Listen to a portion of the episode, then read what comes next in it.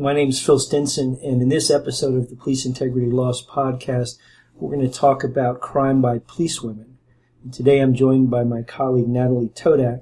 Natalie was a master's student at Bowling Green State University, where I'm on the faculty, when she worked with me on this project, and Natalie is now a doctoral student at Arizona State University. So, Natalie, why don't you tell us why this study is important? Police crime has been studied a little bit. Mainly, our focus is on police crime uh, engaged in by police women, which is something, to our knowledge, nobody has ever studied before. This is important mainly because a lot of literature says that police culture is um, a big factor in why officers engage in criminal behavior as police officers. But we also know that police women are excluded, if not just simply less integrated within this police culture. So it's important to see how their criminal behavior may differ or how their behavior may differ or um, whether it differs at all from criminal behavior by police generally. And this is important theoretically for the future of police crime studies because we do, we want to know about all police crime engaged in by various groups within the police agencies as more minority groups are starting to work within police agencies and so it's important to see how different groups are engaging in this type of behavior. We want to be able to identify risk factors for which officers are likely to engage in this behavior to help agencies in general identify and handle these types of situations. Do you want to talk about police crime?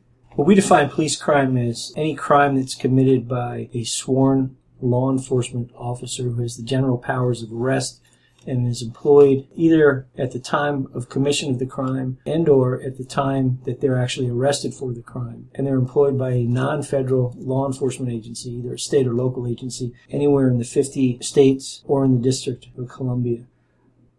In terms of research that's been done previously crime committed by law enforcement officers. I look at Fyfe and Kane 2006 study as a seminal study, and it's really the starting point for my dissertation research, which has become a good part of my research agenda as a professor. And the Fyfe and Kane study was a study of career-ending misconduct by police officers in the New York Police Department, the NYPD. And they looked at over several decades different factors and predictors relating to why an officer would be terminated for misconduct or why an officer was not terminated for misconduct.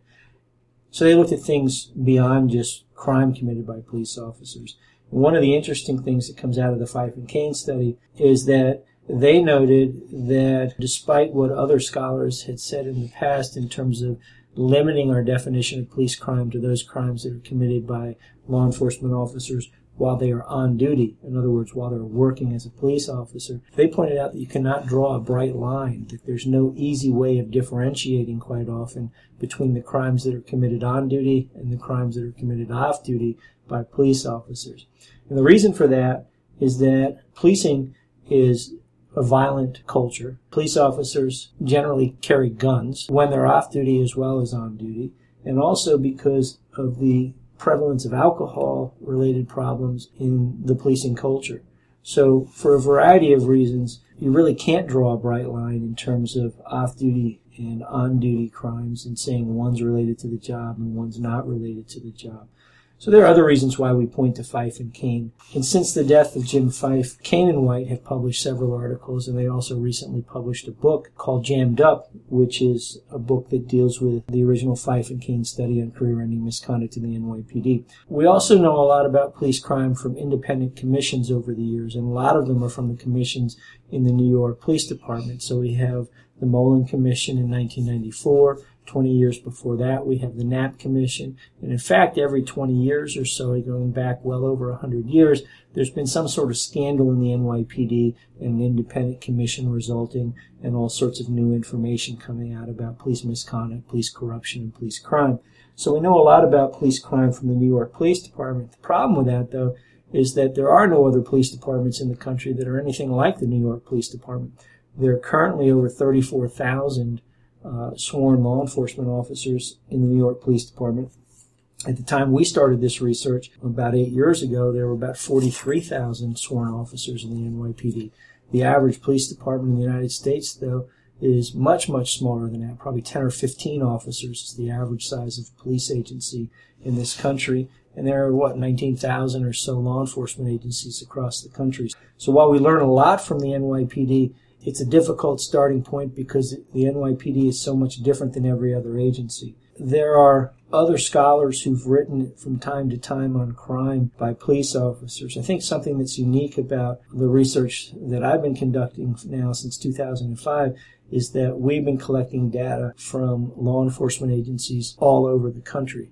At this point, we have data from roughly 2,400 police departments across the country where one or more sworn law enforcement officers have been arrested at some point since the beginning of 2005. So as we sit here today, uh, that's about 6,400 officers who were arrested in almost 7,500 cases. In other words, there are more criminal cases. Several of the officers, many of the officers, about a thousand actually, were either arrested more than once during the study or they have uh, multiple crime victims. They say if there are sexual assault cases and there are five victims, there would be five cases or so. In terms of some of the findings, things that we've learned about police crime in the various papers that we've written, studies we've conducted, we know with in terms of the life course of the police career, one of the things we found out in our study, late stage police crime, is that about 20% of the cases where an officer was arrested for committing a crime the officer had 18 or more years of service at the time of their arrest. And that really goes against what police scholars have written for years that the theoretical notion is that if police officers are going to engage in misconduct, they're going to do so very early in their career.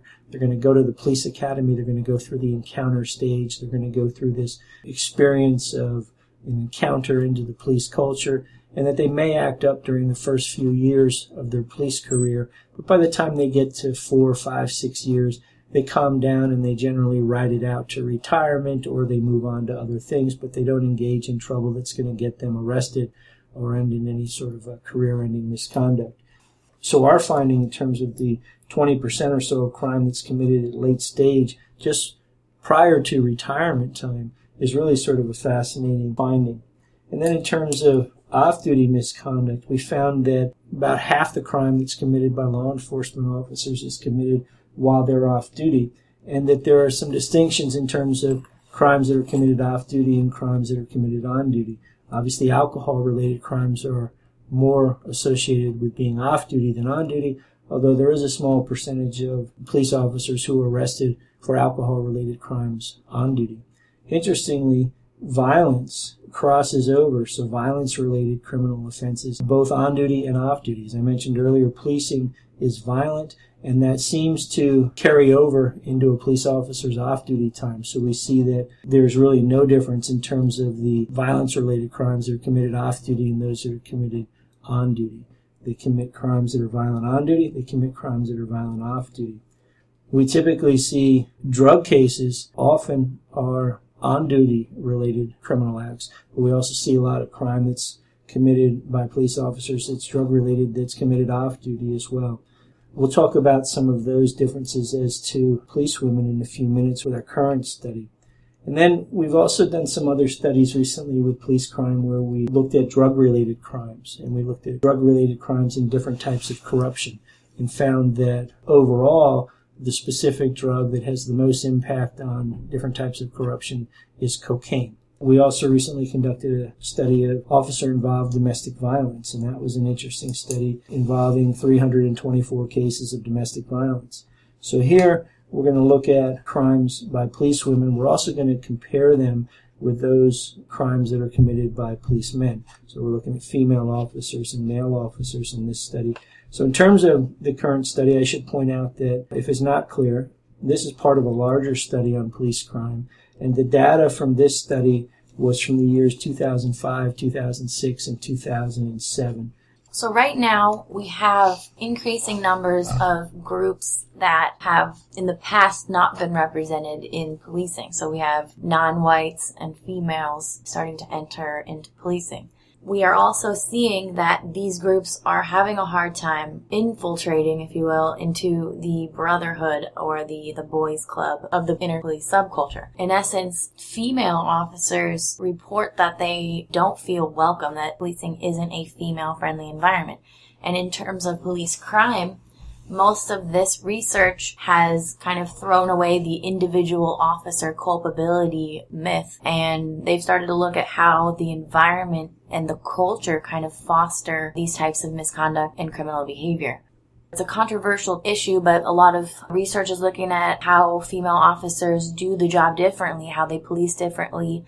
A lot of studies look at whether they are less likely to be the subjects of citizen complaints, whether they use less excessive force, whether they are involved in less rule breaking, whether they are better communicators with the public, and whether they are more ethical in broader terms, I think that citizens view women as more ethical or more um, value oriented or even just plainly less violent regarding studies of police crime generally, there usually will be the gender component or control variable or independent variable that differentiates between men and women and their behaviors. But usually this difference is recognized but then not more fully explained. So we're looking at females do differ in terms of engaging in these types of behaviors, but nobody really looks at the uh, causes and the nature of police crime committed by police women. They're usually used as a comparison to the broader group or to the male group. Today we want to look at how maybe their different experiences on the job may lead to differences in their deviant or criminal behavior.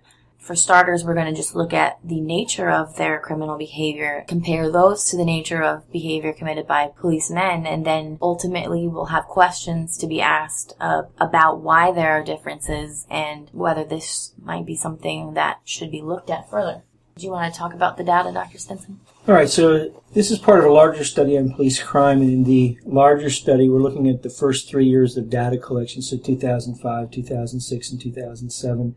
And in the larger data set, we had 2,119 criminal cases involving 1,746 sworn law enforcement officers who were arrested during 2005, 2006, or 2007. Some of the officers were arrested more than once, and some of the officers had multiple cases with more than one victim. And in that larger data set, the officers who were arrested were employed by just over 1,000 uh, non federal law enforcement agencies, and those agencies were located in all 50 states in the District of Columbia. And from that larger data set, our sample in this study is of the cases where women police officers were arrested and we have 105 cases involving police women who were arrested, and that's exactly 5% of our larger data set. I should point out that there are some limitations in our research that we're going to talk about in, in more detail in just a few minutes. First, the research is constrained by the content and quality of the information that we relied on in this study. And the source of our data are news articles primarily. In late 2004, I set up 48 different search terms that we plugged into Google Alerts basically what happens is Google automatically runs these searches every day over and over again, constantly crawl the Google News search engine.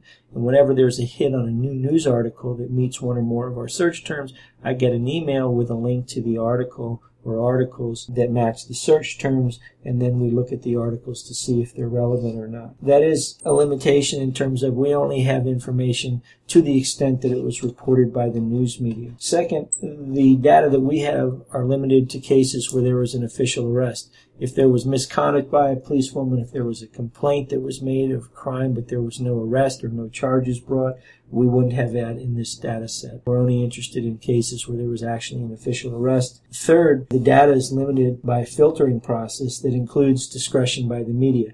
So we recognize that in some instances things are viewed as important and are included in news reports, and in other instances there may be information that would be relevant to us but isn't included in the news reports, so we don't have that.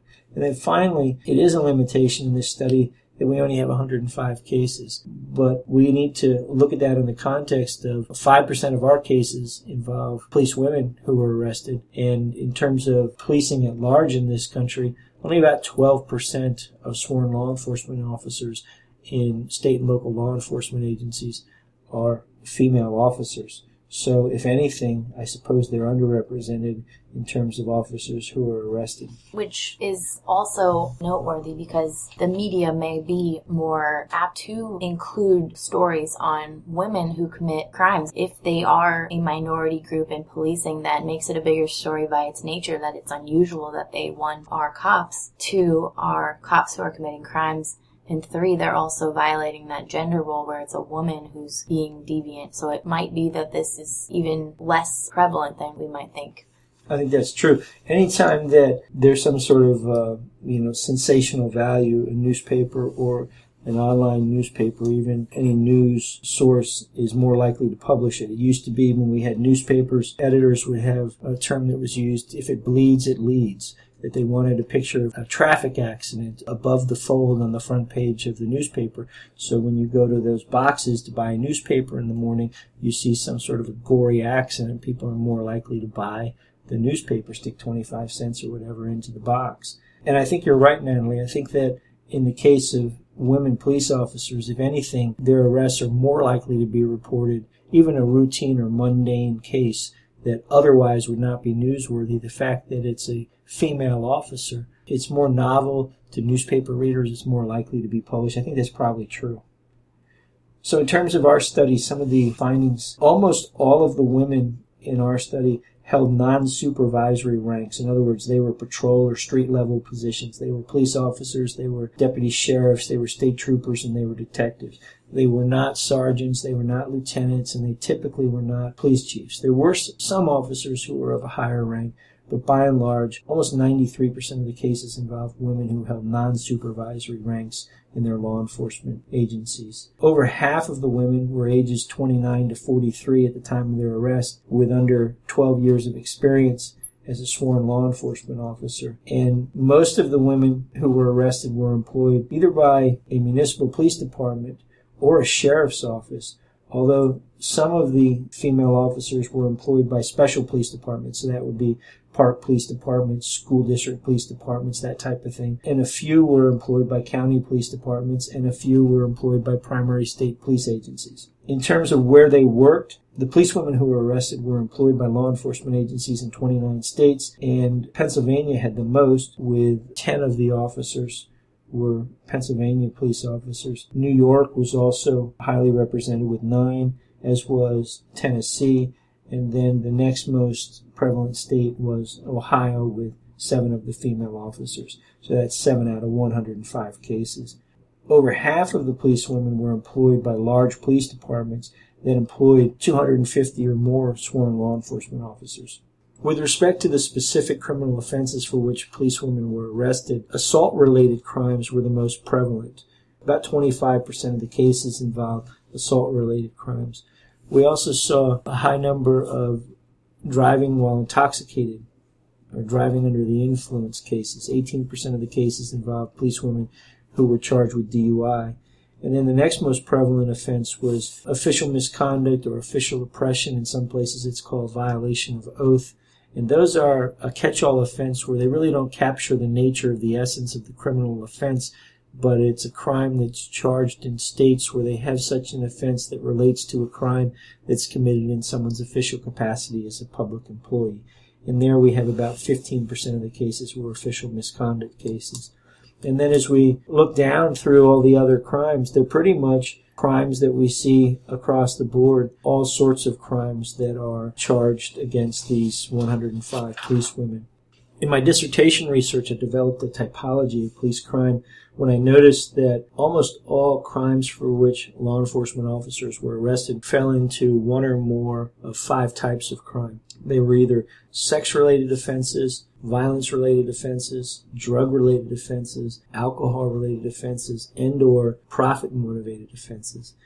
When we look at the crimes for which policewomen were arrested, we find that 38% of the cases involve profit motivated crimes. So profit motivated crimes are the most prevalent in terms of my typology of police crime when we look at the crimes by policewomen, followed closely by violence related crimes, where 35% of the cases involve violence related offenses. About 21% of the crimes involve alcohol related offenses. Less than 5% of the cases involve sex related crimes. So what we see here is that the most prevalent categories are profit motivated and violence related offenses in terms of the police women. If we take a look at some of the specific offenses that the police women were arrested for, I want to look at the profit motivated crime because we saw something interesting here. There were a number of cases more than we expected to see where women were arrested for fraud related crimes, specifically fraud related arson, also embezzlement, false pretenses, welfare fraud, shoplifting offenses, and stolen property offenses. In other words, those are all profit motivated crimes, and that's very different from what we see with male officers.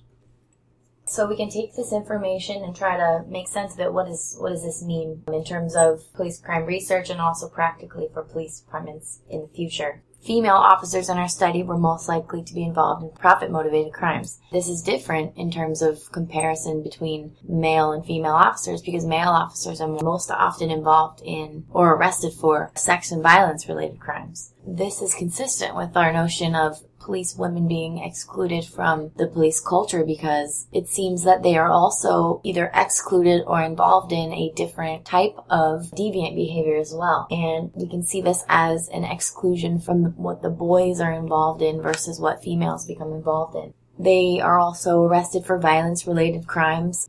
It may be that this is seen as behavior that's unfit for what a lady should be, regardless of whether she's a police officer or not she may be seen as violating some gender norm that she's supposed to be fitting in. And it may be that these are, are seen as criminal actions because that's not what she's supposed to be doing. But also we see that there's a similarity in that both male officers and female officers are involved in alcohol related crimes, which is consistent with other information that says that perhaps female and male officers are similarly affected by the stressors of police work and so forth going back to the profit motivated crimes, we can see this as perhaps an indication that female officers are less successful at attaining promotion. So it might be that this is their way of either making it in a job where they are not able to elevate their status or reaction to a system that will not let them make more money than their male counterparts. It's interesting to note with the profit motivated offenses by the female officers in our study here it's fairly consistent with other research looking at occupational crime committed by female employees. And specifically related to the crime committed by female bookkeepers, bank tellers, and administrative assistants who have occupational experience or sometimes economic marginalization. Profit motivated crimes by women, particularly theft related crimes such as uh, false pretenses and embezzlement, stand out as criminal offenses in which females often equal or exceed the number of males arrested. For example, in 2008, the FBI's Uniform Crime Report reported that 51% of embezzlement crimes and 41% of larceny theft arrests involved a female suspect. 51% in 2008.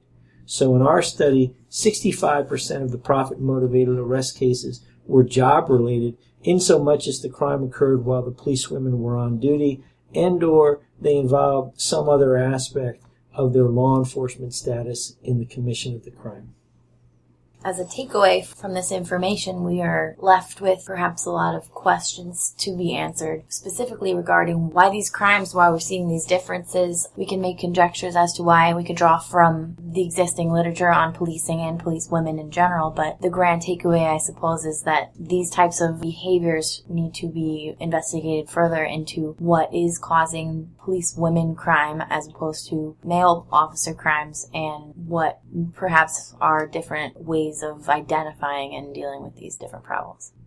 I think that pretty much covers everything that we needed to talk about in this episode of our podcast. We're recording this in Chicago, where Natalie and I are attending the annual conference of the American Society of Criminology. So, Natalie, have a safe flight back to Phoenix, and I uh, thank you for your uh, work on this paper.